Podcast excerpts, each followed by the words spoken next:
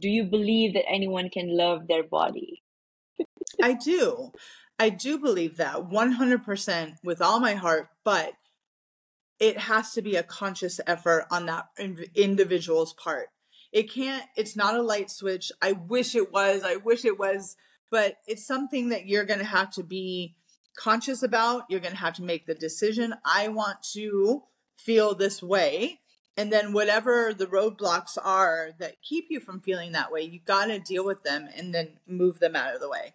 You cannot have this idea that you want to love your body and love your whole self and then you still talk horribly to yourself or you let somebody else talk horribly to you. It's just it's those two things don't intersect.